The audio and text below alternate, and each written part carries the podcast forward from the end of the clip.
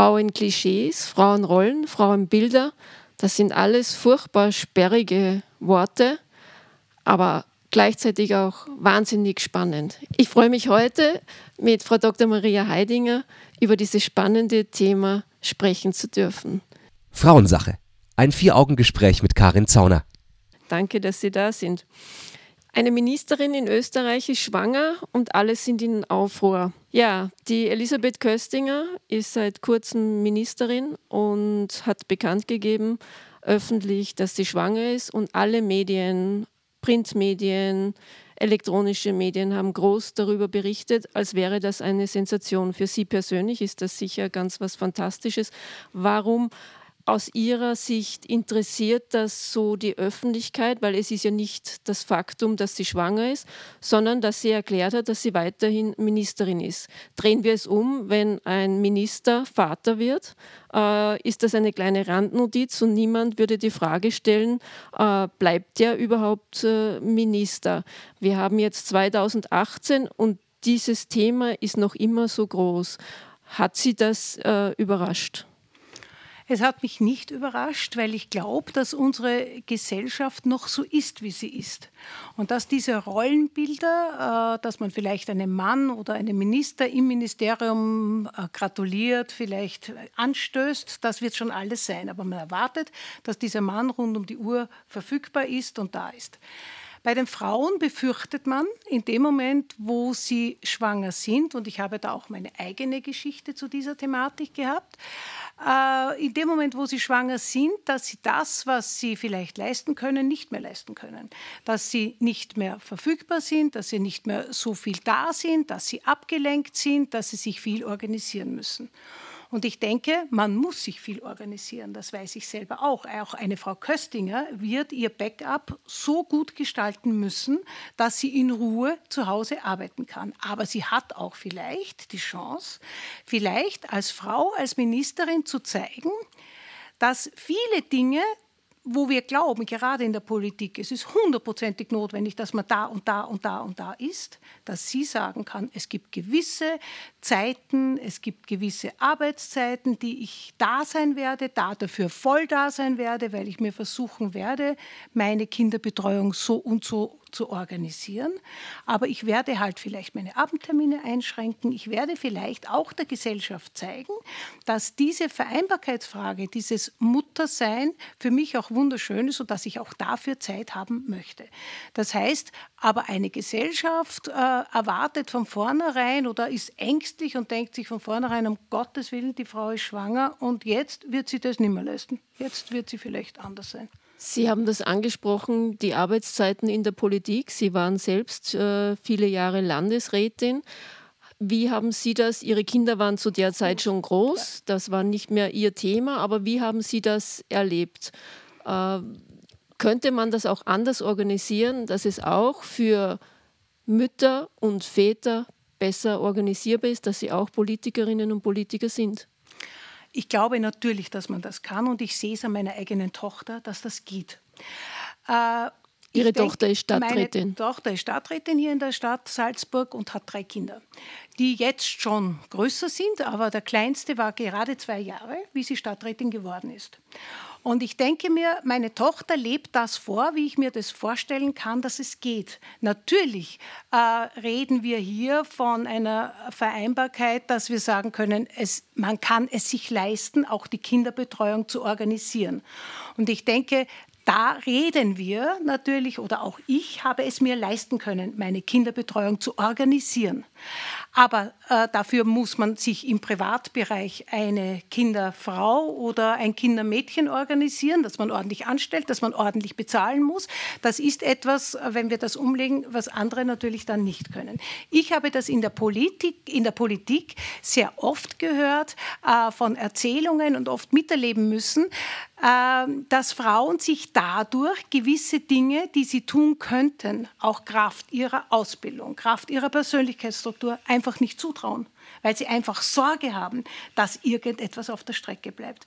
Und wo wir alle Mütter sind, wissen wir, wie wichtig uns aber auch das ist, dass wir auch und ganz wesentlich Mutter sein können, dass wir die Freizeit, die wir mit unseren Kindern erleben können, qualitativ hochwertig erleben können und dann nicht völlig erschöpft und dann die Hausarbeit tun müssen und dann alles andere aufarbeiten müssen, was am Tag eben nicht möglich war, weil wir außer Haus waren.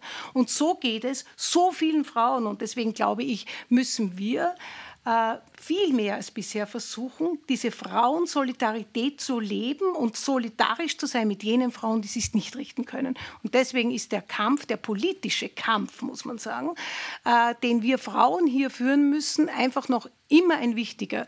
Weil wenn wir zurückdenken, 20 Jahre ist es her, dass es dieses Frauenvolksbegehren gegeben hat. 650.000 Frauen haben, also Menschen haben damals unterschrieben. Und was ist wirklich passiert? Was ist passiert? Wir was haben jetzt die passiert? zweite Auflage. Äh, ja. Gerade wurden die Unterstützungserklärungen gesammelt. Das richtige Volksbegehren wird erst kommen. Äh, Sie haben es auch, also eine Unterstützungserklärung schon unterschrieben. Schon unterschrieben. Äh, was müsste da noch passieren? 20 Jahre, wenn Sie das auch so ein bisschen Revue passieren lassen. Es ist nicht wahnsinnig viel weitergegangen. Also ich glaube auch, dass nicht sehr viel weitergegangen ist und dass es eben deswegen, auch wenn ich glaube, dass manche Punkte, ich nicht mit, manch, mit einigen Punkten mich zu 100 Prozent identifizieren kann in diesem Frauenvolksbegehren, weil ich manches für etwas überzogen halte. Aber ich glaube, dass es wichtig ist, darauf aufmerksam zu machen und immer wieder darum zu kämpfen. Weil das Thema Kinderbetreuung zum Beispiel nach wie vor ein Thema ist, das nicht annähernd so gelöst ist, dass es leistbar ist für Frauen, dass wir so flexible äh, Öffnungszeiten haben, dass Frauen sich auch zutrauen können, äh, ihre Arbeitszeiten so auch wahrzunehmen, wie sie glauben, dass sie es wahrnehmen müssen. Und ich denke mir, wenn ich zurückdenke an meine Zeit im Krankenhaus als Ärztin, ja, und da war ich damals noch sehr junge Ärztin und hatte erst ein Kind. Und ich wurde damals gefragt vom Chef, können Sie sich vorstellen, kein weiteres Kind mehr zu bekommen? Dann könnte ich mir vorstellen, als Chef Sie bei mir einzustellen. Und ich habe damals gesagt, ich kann es mir nicht vorstellen, keine weiteren Kinder mehr zu bekommen und habe sie auch bekommen weiter und habe mir auch diese Position, da meine Ausbildung als Gynäkologin machen zu können, erkämpft, hart erkämpft. Aber ich denke mir, ich habe viel Rüstzeug mitbekommen, um mir das zu erkämpfen. Ich bin mit Frauen konfrontiert in meiner politischen Zeit, in meinem Umfeld, wo ich denke, sie haben das Rüstzeug nicht, dass sie sich das erkämpfen können. Und deswegen müssen wir diesen Frauen helfen und unterstützen. Und ich denke, die Politik hätte hier eine Riesenaufgabe, auch im Bereich der Frauensolidarität, die sie nicht annähernd erfüllt, wenn ich jetzt an noch meine Partei ÖVP denke. Man hört das ja auch in den Sonntagsreden. Genau das, was Sie sagen, äh, wird jede und jeder fast unterschreiben. Im Faktischen ändert sich aber sehr wenig. Wir haben heute zumindest in den Städten ein bisschen eine bessere Kinderbetreuung, aber im Wesentlichen haben Sie das angesprochen, dass es natürlich für Positionen, wie Sie sie hatten, wie Sie eine Ministerin Köstinger hat, wie Sie Vorstandsvorsitzende haben, die sich einfach Kinderbetreuung gut organisieren können, die die Rollenbilder, die die Vorbilder sind, äh, auch, auch, auch zeigen. Aber für viele normale Frauen, für viele, also normal äh, mit normalen Beschäftigungen, mit normalen Arbeitsverhältnissen, sind das oder können das keine Vorbilder sein, weil sie schlichtweg die finanziellen Möglichkeiten, Sie haben gesagt, das Rüstzeug dazu nicht haben. Äh, was muss man ihnen bieten? Fehlt es da auch an Rollenbildern? Weil es gibt natürlich auch diese Frauen mit ganz normalen Jobs, die als Rollenbilder taugen könnten. Sieht man die nicht? Müsste man die mehr vor den Vorhang holen? Oder was muss faktisch passieren? Was muss sich faktisch ändern? Was muss die Politik tatsächlich machen? Sehen Sie das auch so, dass es nur Lippenbekenntnisse sind? Ich sehe das absolut so, dass das nur Lippenbekenntnisse sind, weil einfach hier eine wirklich fundierte, äh, nicht parteipolitisch punzierte Sachpolitik gefragt wäre. Und solange die Machtpolitik derartig über jede Form der Sachpolitik überwiegt, sehe ich hier überhaupt keine Möglichkeit, dass das äh, sich ändert. Ich denke, auch hier müssten sich Politikerinnen über ihre Parteigrenzen hinweg in einer ganz anderen Art und Weise stark machen und einfach hier eine Frauensolidarität leben, die ja nicht gelebt wird. Weil wenn wir uns jetzt die Argumentationen, die politischen Argumentationen rund um dieses Frauenvolksbegehren anschauen, dann sehen wir ganz genau, dass mit diesen Frauen der unterschiedlichsten Fraktionen eine gemeinsame sachpolitische Ebene nicht zu erreichen ist. Und ich denke, gerade dieses Thema ist zu wichtig. Und wenn ich mir jetzt das jetzt als Ärztin vorstelle und an meine Patientinnen denke und hier sehe, wie viele Patientinnen einfach permanent überfordert und überlastet sind. Und wir brauchen ja nur die Gesundheitsdaten anschauen. Wir brauchen nur sehen, wie viel krankmachende Faktoren Frauen betreffen. Und da werden die Männer aufschreien und sagen, sie auch, ja, bei ihnen auch.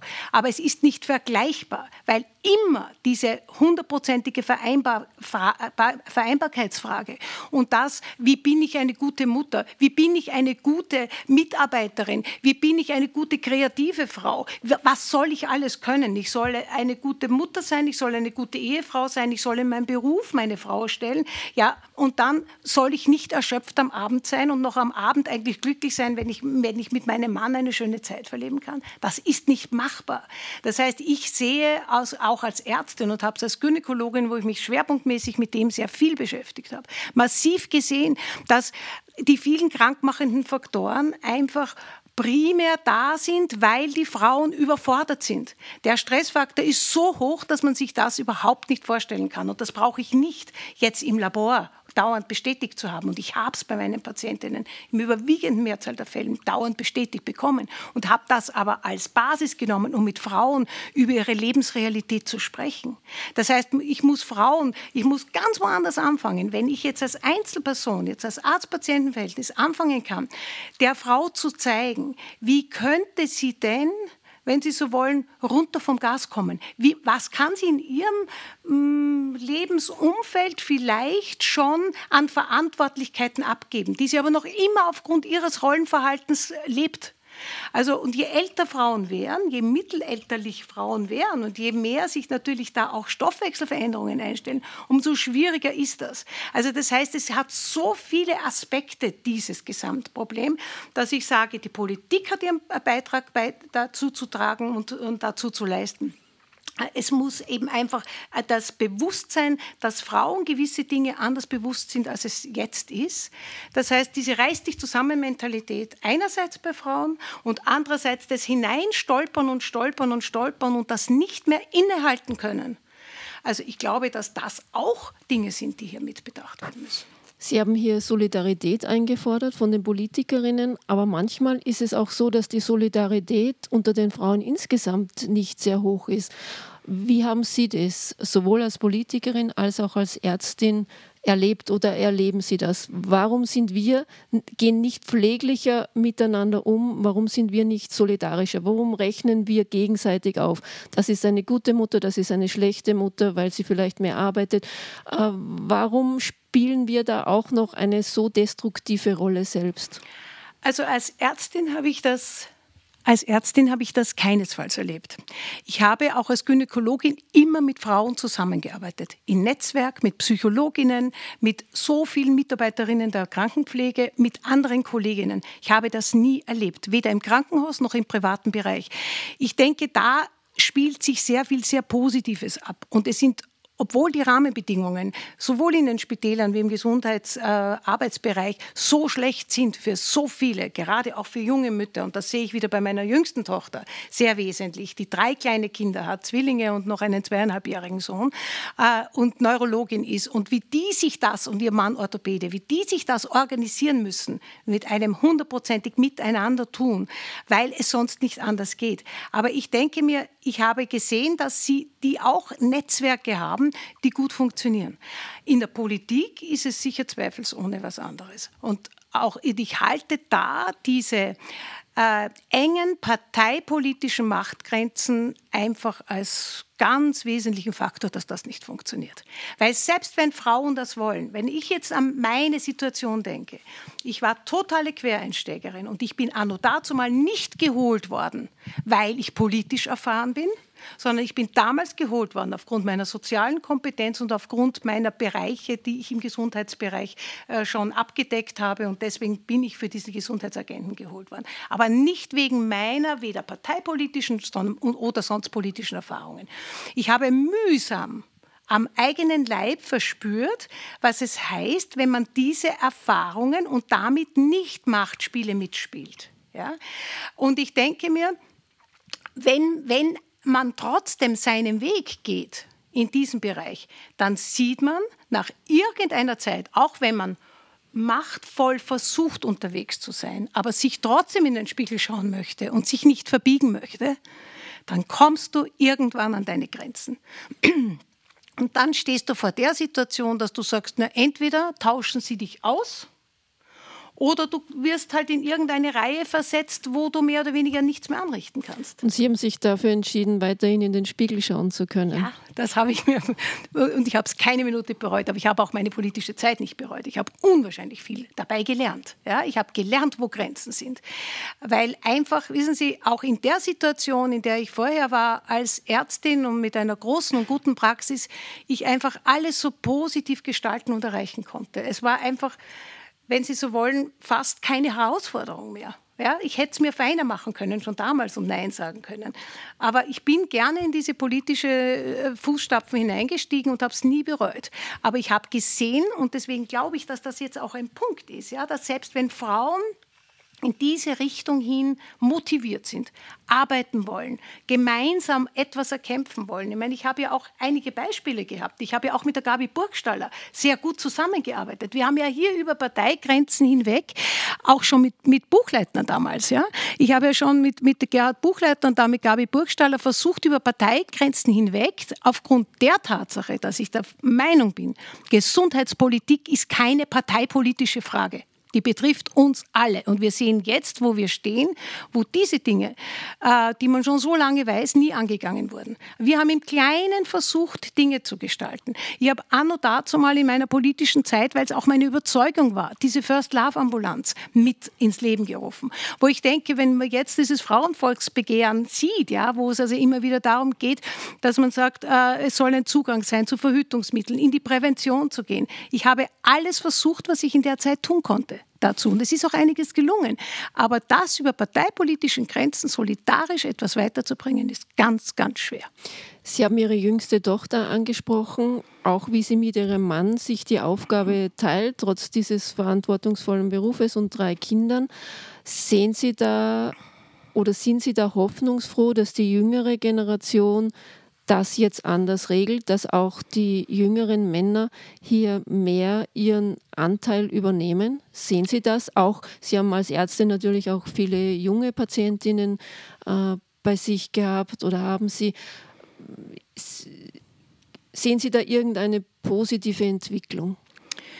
Ich glaube, äh, man kann das nach wie vor nicht so als positive Entwicklung darstellen. Ich denke schon, dass anders Verantwortung übernommen wird jetzt in Partnerschaften beim Thema Verhütung, beim Thema, äh, bei vielen dieser Themen, wo es in der Partnerschaft darum geht, dass viele dieser Dinge früher reine Frauensachen waren reine Mädchensachen waren. Das habe ich schon also miterleben können, dass jetzt, ich habe sehr viele junge Männer gehabt, die mit ihren Freundinnen zu mir in die Ordination gekommen sind, weil ihnen das Thema, wie gestalten wir unsere Familienplanung, wie gestalten wir unsere Verhütung, einfach ein Thema war. Wie, wie gestalten wir das Thema Kinderwunsch? Also das ist jetzt schon ein Unterschied zu früher. Aber ich glaube nach wie vor, dass es nicht die Regel ist, dass also das, wenn dann Kinder da sind und äh, natürlich die Väterkarenz jetzt mehr in Anspruch genommen wird als noch früher, das ist schon ein Teilaspekt. Aber wenn es wirklich darum geht, so wie ich das bei meiner Tochter, meinem Schwiegersohn so besonders erlebe, da ist ein besonderer Mann mit besonderen Eigenschaften, dem das klar ist, dass es nur so gehen kann. Der ja sich selber mit seinen Bedürfnissen, vielleicht das oder das oder das zu erleben oder wohin zu gehen oder in einen Club zu gehen oder irgendeine Freizeit zu gestalten, das wird immer abgestimmt, was möglich ist und was nicht. Und ich denke, also sich selber ähm, in seinem eigenen Egoismus so zurückzunehmen, ich glaube nicht, dass das noch die Norm ist. Ja? Da will ich niemandem jetzt Unrecht tun und ich kenne viele junge Paare, die sich gut teilen. Aber wenn wir sagen, da ist jetzt eine allgemeine Tendenz, dann glaube ich, dass die Gesellschaft, die Arbeitswelt, die, die Freizeitaktivität, das Netz zu werken, was notwendig ist zwischen Männern, dass das noch nicht eigentlich dazu geführt hat, dass jetzt den Frauen damit wirklich größere Hilfe zukommt. Ich glaube es nicht. Weil es für die Männer bequemer ist, weil die Frauen es zu wenig einfordern? All das, all das. Ich glaube, es gilt genauso auch Frauen eben stark zu machen, Frauen zu motivieren, zu einem Schuss Eigenegoismus zu erziehen. Das können Frauen nicht. Ich habe das, ich sage Ihnen, das war das viel schwieriger in der Ordination, Frauen dazu zu bewegen, jetzt sich einmal in den Vordergrund zu stellen. Einmal, wenn man Frauen gefragt hat, dann war ihnen immer wichtig, dass dem Mann gut geht, dass den Kindern gut geht, dass das Essen immer da ist und sie selber sind ganz ganz, ganz hinten angestanden.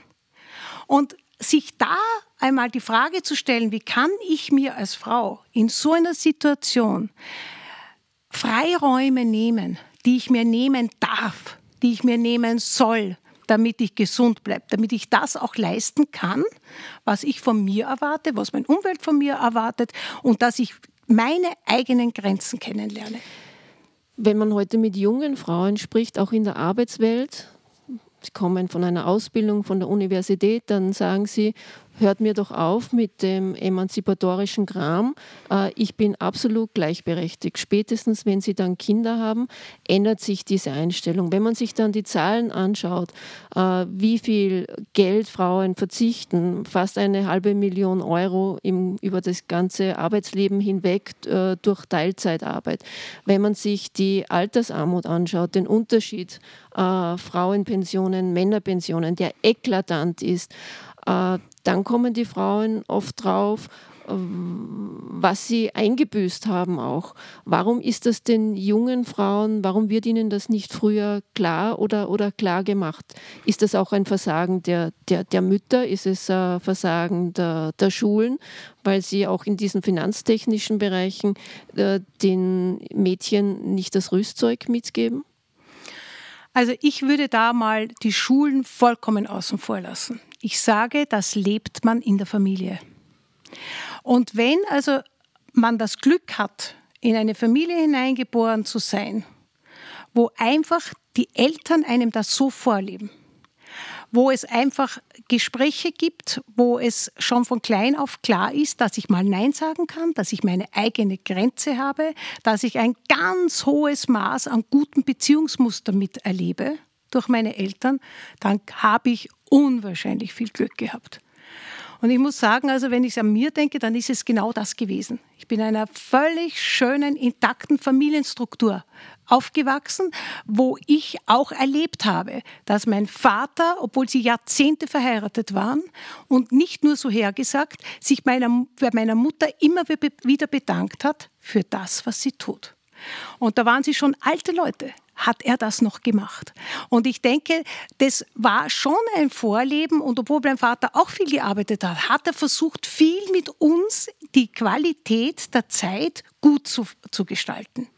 Und ich denke, das ist also schon ein, ein großes Maß am Vorleben. Und wenn ich denke, dass Frauen jetzt, äh, und das kann ich halt als Frauenärztin immer beurteilen, äh, dass sie eigentlich nie gelernt haben, so dieses positive, gute Eigenegoismusstück mitzunehmen in ihr Leben und auch einmal die eigenen Grenzen, auch in einer Familiensituation, auch mit dem Partner einfach äh, zu ziehen und die Frauen wissen das ja gar nicht. Wenn man sie fragt, wenn ich die Frauen frage, ja, wie schaut denn das aus? Wo sind denn ihre Freiräume? Dann fragen die Frauen, ja, welche Freiräume? Mir geht es eh gut, wenn es meiner Familie gut geht. Wann, ich, wann dann am Wochenende alle kommen und ich dann schon zwei Tage davor vorgekocht habe und alles ist schon so wunderbar dann am Tisch und dann sitzen es alle da zu zehnt und dann ist es, ist es einfach gut, dass ich das alles so gemacht habe und dass Frauen ihre eigenen Freiräume gar nicht wahrnehmen, ob das jetzt eine Ruhe ist, die sie brauchen, oder ob das körperliche Aktivität ist, die sie brauchen. Frauen wissen nicht, was ihnen gut tut. Sie wissen es nicht. Und es ist dann eine Glückssache, so wie Sie es beschreiben, in welche Familie man hineingeboren ist. Das ist eigentlich ein sehr äh, pessimistischer Ansatz, weil mm, dann ist es wirklich nur ein Glücksspiel. Aber ich denke auch, äh, wenn Frauen mit dem, was sie tun, auch in der Arbeitswelt halbwegs zufrieden sein können. Und das ist natürlich eine Frage der Bildung, der Qualifikation, was äh, der Wertvermittlung auch, was bekomme ich von meinem Gegenüber gesagt, meinem Chef gesagt, meinem Umfeld, in dem ich arbeite. Äh, ist da ein Stück Wertschätzung da? Wird meine Arbeit hier gut geschätzt? Dann glaube ich auch, dass Frauen in der Lage sind, viel mehr zu leisten. Nur wenn das äh, nämlich auch jetzt mehr zu leisten in Bezug, äh, dann auch noch da zu sein für die Kinder, selbst wenn der Tag sehr anstrengend war. Aber wenn ich da so den ganzen Tag über kaum eine Wertschätzung erfahre, wenn ich dann einfach und aber die Wertschätzung so brauche, weil ich es ja auch nie erlebt habe früher als Kind, dass ich diese Wertschätzung in dem Maß bekommen habe. Diese Menschen tun sich einfach viel schwerer. Und ich denke, dass hier auch ein Arbeitsumfeld so ein Stück Rücksichtnahme braucht, auch in großen Betrieben, in groß, ist, ist das derzeit also sicherlich nicht annähernd möglich. Aber ich denke, dass Frauen sich verbinden, dass eben die positiven Netzwerke bestehen, die sich Männer alle schaffen, die sich Männer alle schaffen, in der Freizeit und überall. Und Frauen überhaupt nicht in der Lage sind, das zu tun. Ja, oder in ganz wenigen Maßen, ja, vielleicht karitativ mal da oder da.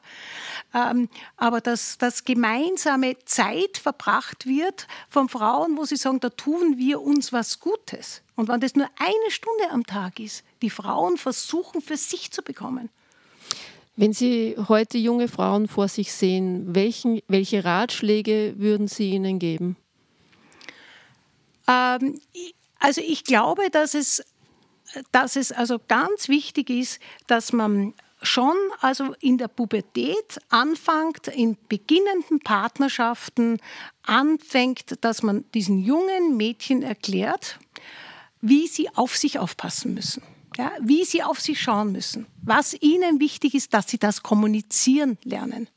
Weil Frauen spüren ja so viele Dinge, die ihnen nicht taugen. So viele Dinge, wo, wo ja auch schon eine Grenze ist, spüren würden sie es ja. Aber sie artikulieren es ja nicht. Und wir können nicht ewig erwarten, dass unser Gegenüber immer erraten muss, was, was mit uns los ist. Und ich denke, dass dieses Kommunizieren, und deswegen sind alle Schulprojekte in diese Richtung, die jetzt auf diese Selbstbestimmung gehen, auf dieses Nein sagen lernen, und das ist, ob, ob wir jetzt bezüglich sexueller Gewalt und Missbrauch und all das, all diese Schulprojekte, in denen ich viele, viele Jahre selber mitgearbeitet habe, das ist unwahrscheinlich positiv. Das ist so positiv, weil hier wir natürlich andere Kinder erziehen oder Kinder zu anderen Menschen erziehen können, dass sie sich das zugestehen können, dass sie mal Nein sagen können. Frau Dr. Heidinger, vielen Dank für das Danke wunderschöne Gespräch. Danke. Dankeschön. Danke.